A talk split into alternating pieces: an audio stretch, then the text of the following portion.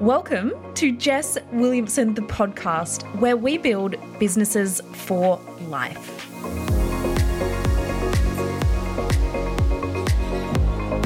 Welcome back to part two of the Iconic Leadership series. I have to tell you, I have loved hearing all of your thoughts and takeaways so far. And I wanted to actually share a couple of posts and D Ms that I received that honestly made my day. So Cassie said from the first episode, it was so, so good. I've never heard anyone break down the difference between personal branding and next level leadership so clearly.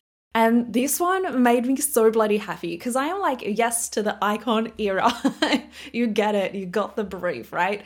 And then Vanessa shared that if you do one thing today, listen to this podcast. It'll leave you feeling fired up and inspired. It gave me chills. I cannot tell you how much this made me smile because that is my purpose. That is why I'm here recording these for you. So if you have enjoyed this episode or any other episode, please do share it to your social media and tag me at jess dot williamson eight. It honestly makes my day every single time you share the podcast. But even deeper than that, I know that when you guys are sharing it, it is sharing it with other people who needed to hear it today. So let's dive into today's episode. I want to ask you, have you ever wondered what it takes to truly be recognized as the leader you are? Like, you have all of this knowledge, all of this wisdom, all of this expertise, and you're so ready to be seen in a bigger way. But sometimes it's like, why don't you see me? Like, hello, I'm over here. Why don't other people see it? You know how much power, how much impact you have to share with this world. But sometimes we can get that sense of overwhelm when it feels like we're not being recognized for that or not being seen in a big way. And then, therefore, we're not able to make as big of an impact as we want, right? And I see the number one reason for this is probably because you're not one hundred percent clear on exactly who you are, what you want to be known for, and what parts to actually show online. And when you're not clear on this, it becomes very difficult to actually stand out and be memorable. So I want to break this down on how we actually do this. I'm covering a ton of practical strategies on unlocking your iconic leadership in today's episode. So I'm going to share with you how to truly tap into your uniqueness, how to craft that powerful message that people can actually get behind, and really becoming that in-demand go-to leader. And I'm going to break this down in three super easy to follow steps so that you can take this and implement it right away and step into that iconic leadership. Honestly, this episode alone will start to change everything in your world and how you show up. So let's waste no more time. Let's dive right in. So first things first, let's talk about unlocking your uniqueness, because the only way to stand out is by being unique. But so often people have a preconceived idea on what unique is. And sometimes we even think, oh, I'm a bit boring, right? And this was me and my experience.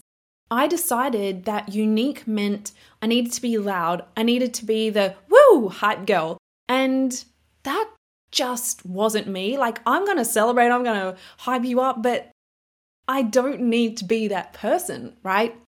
Maybe you have an idea of being unique being like wearing a wacky carrot costume or like wearing super bold colors. This was what came to mind for me anyway, when I used to think of unique, standing out, doing things differently, going against the grain.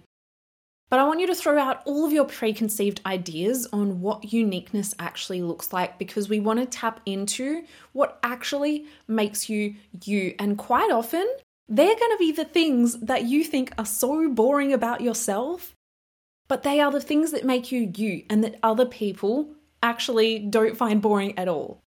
And it was once I dug deep to truly connect with who I am that things began to shift.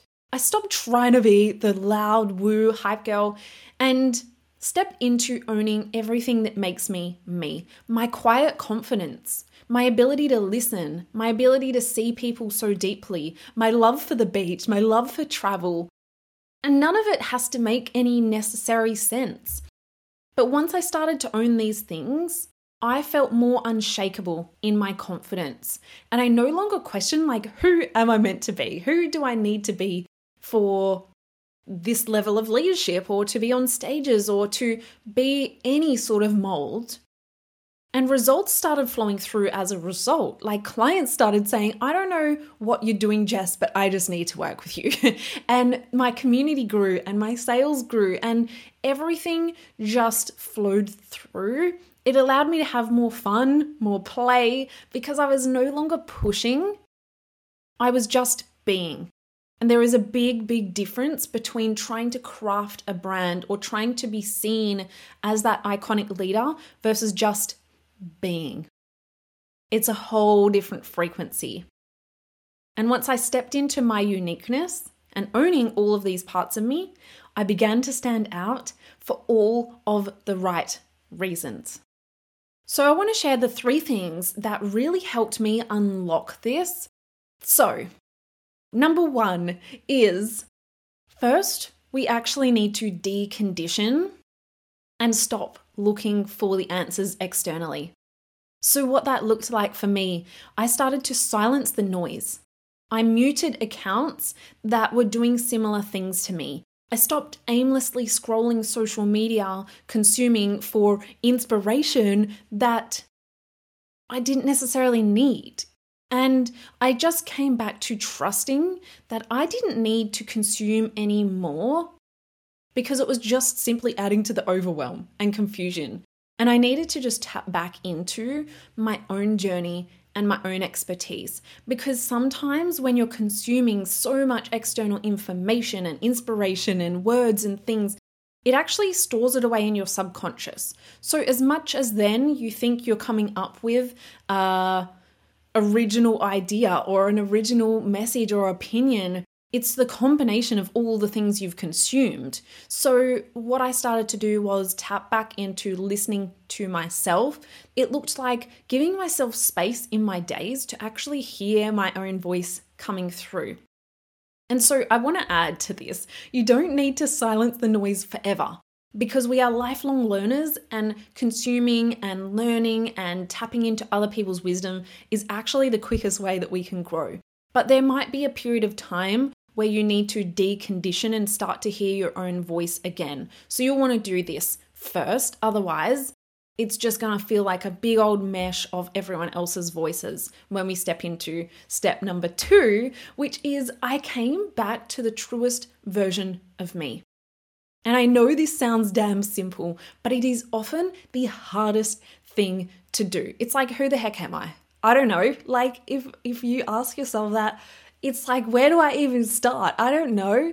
There's parts of me that I don't personally know because they're in my subconscious. There's parts of me that I am conscious of, but that's a result of me consciously bringing them to awareness or other people sharing that with me. So sometimes, no matter how many times you ask yourself, who am I? What makes me unique? It can be hard to see. And so the way that I do my self-discovery and how I really unearthed a ton of this is I combine introspection, so reflecting on my own, I combine it with mentorship. And one of the best things I have always tapped into with my mentors is true reflections. They're able to know me and see me on a deeper level and reflect to me some of my biggest superpowers and things that I didn't even realize about myself. And I honestly love doing this with my clients so damn much, because it is like the most mind-blowing moment when you're like, oh, it makes so much sense, but now I can put words to it. Now I can actually put that in my messaging. I can now be consciously embodying that part of me as well. So get someone who you trust, who can really reflect those things to you. But at the same time, when you're doing your own reflections, what you can start to look at is look at your past. Look at your journey for clues or themes. Maybe start to ask yourself, what am I good at that maybe doesn't come as naturally to other people? And what makes you you? We really want to unlock these superpowers and bring them to your conscious awareness so that you can start to ingrain it in the way that you show up in the biggest way and start to stand out for all of the right reasons, because it is truly who you are. Now, I have an example on how this played out for me, and I'm doing this all of the damn time. We don't do this once we're like, right, I have the exact playbook. This is exactly who I am. I don't go outside of this, because we're always growing, we're always evolving and always learning. But recently I did this, and it was my thirtieth birthday, and I thought I want to do a fun promo or some sort of marketing campaign around this. And the obvious thing comes to mind, like, okay, thirty percent off for my thirtieth birthday. But like, that just feels boring and it's not that fun or interactive. So I started to think about what makes me me, and particularly in relation to birthdays or just having fun. And I remembered as a kid, I organized every single one of my birthdays from a young age. I am like the child prodigy event planner, right? And I used to theme it. I would bake the cake. I would make the piñata. I would do everything. We had games. I remember I had a army themed birthday party one year, and I bought everyone army camo outfits to wear. I got my cousin, who worked as a beauty rep at the time, to donate me some beauty facial kind of samples, and I made ration packs for everybody. I even organized like a major tug of war. I don't know where I got that rope from, but everything was organized and themed to the max. And this was before people went overboard with kids' parties, right? Now it's kind of the norm, but imagine your kid organizing that level of party. That was me. So now you get a pretty good idea of what kind of child I was. But anyway, I thought, how fun would it be if I organize a kids' party? Everyone's invited. But it was so fun. I had games like Find the Barbie on my website, and the amount of people that D M'd me saying, oh my gosh, this was so fun, just playing all of the different games. I had a different game each day, and I had tons of fun. Everyone else had fun. The other benefit was sales were flowing in while I was on holiday. It didn't feel like I was selling. How much more memorable is a whole damn kids party versus, hey, thirty percent off for my thirtieth birthday? Like, it's going to be memorable. Maybe you're listening to this right now and you're like, of course, I remember that. And that was fun. The other reason why this was so successful and worked so well, it was very me. And yes, other people may have similar experiences through their childhood, which A, they can then connect with me over, or B, they now get to know me better. And the other reason that this worked so well and how this really plays the biggest part in iconic leadership, A, I did something that was different. I did something that was very me. And thirdly, it inspired others. I had so many clients or just people online who saw it and felt inspired to do their own versions and make their own kind of promo or fun way of marketing, but make it theirs. This is the definition of iconic leadership. When we lead ourselves first, other people then can reap the benefits as well. And this is where we get to make a bigger and deeper impact, but have a hell of a lot of fun along the way. So number two was being unique. So number three is building out your legacy message and impact. This is going to underlie everything you do, because people will remember what you want them to remember. So if you're not clear on what impact and legacy you want to leave on the world, neither are your audience. And so that's why sometimes it can feel like, I know what I'm capable of. I'm here to leave an impact. I'm here to step into my iconic leadership era. Why can't people see that? Or why don't I have an, as much visibility as other people? Or, you know, all of these feelings can come through. I can guarantee the number one reason is because you're not clear. So how can your audience be clear on that? When you have one core message that you are known for, it's going to allow people to identify you as the go-to for these certain opportunities, for the speaking events, to hire you, and you're going to be more memorable because they know what you're about. But what I want to add to this is you may be thinking, okay, Jess, one message, but I don't want a niche. I've been told to niche too much, but I'm multifaceted. I cannot fit in a box. And I want to say I'm here for that because that is me. The unique combination of everything that you do, that everything you're passionate about is what makes you you. But trying to communicate that all at once is confusing your audience. It's overwhelming them with too many bits of information and people cannot remember that. I struggled with this for a long time as well because we hear the stories. You have to choose a niche. I only serve creative businesses. So choose a niche, or you only serve service-based businesses. And I was like, I'm not down for this. I'm not down for this messaging. Like, I have fun doing all of the things, and actually all of the things is what makes me me. So as a business coach, I teach on sales strategy, mindset, business growth, marketing, pricing. I do speaking events, brand deals. There's a lot there, right? But chances are, you won't even remember what I just said. And it was literally two seconds ago. So to truly stand out, we need to actually simplify your message. This is when your community can actually then get behind what you do and what you stand for. It's very hard for me to build a community based on, hey, I'm about marketing, business, mindset, strategy, all of the above. I don't even remember what I just said, to be honest. So like, how is my audience going to remember?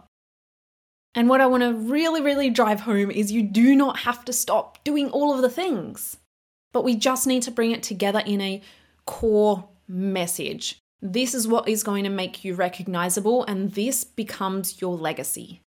So my main message that underlies everything I do is unlocking fantasy land levels of success. Because does sales fall under that? Yep. Does mindset play a part in that? Sure does.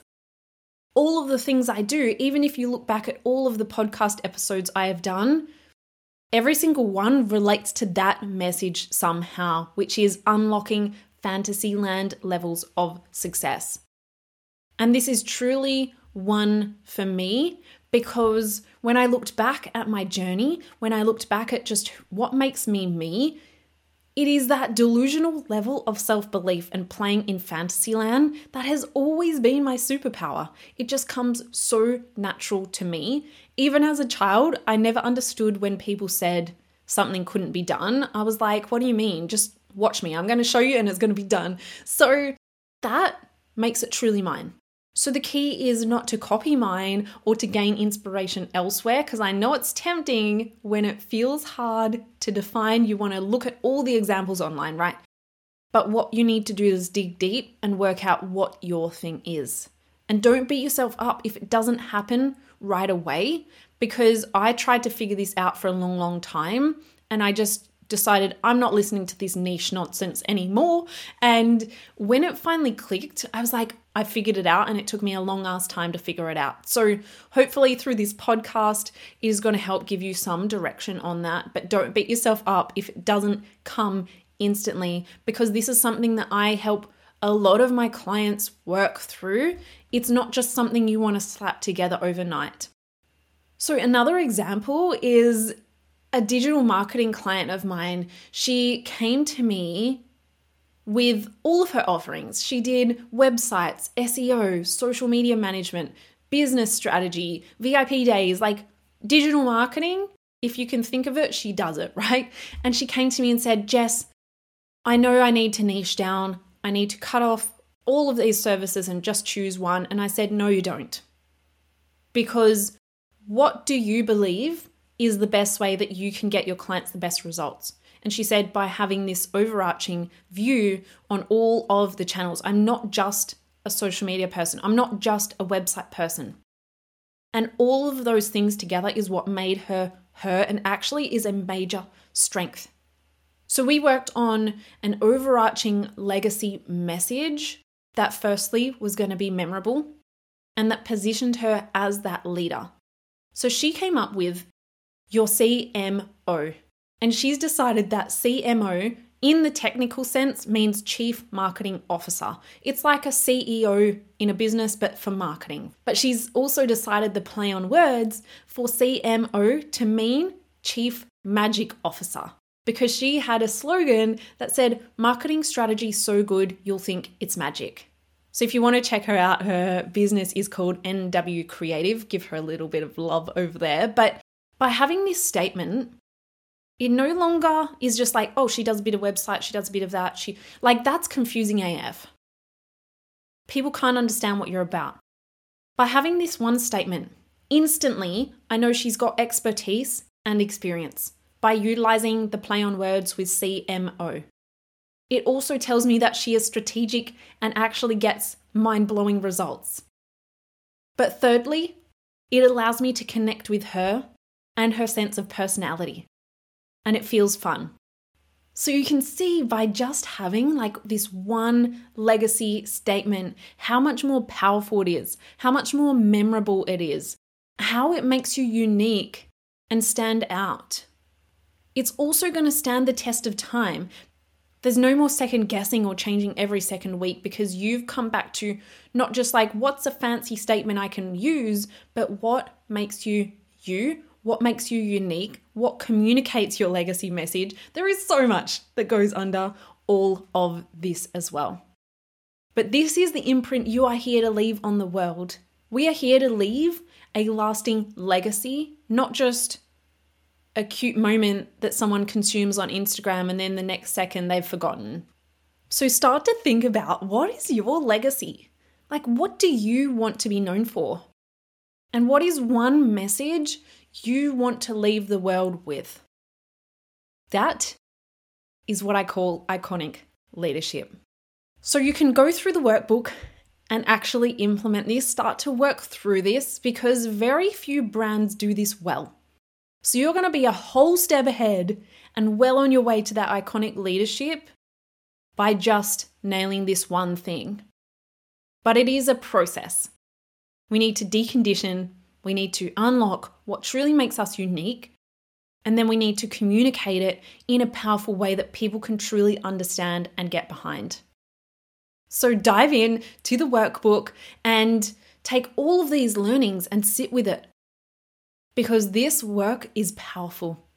And I cannot wait to hear yours. Actually, if you feel like sharing them, share it with me or share it on your socials and tag me.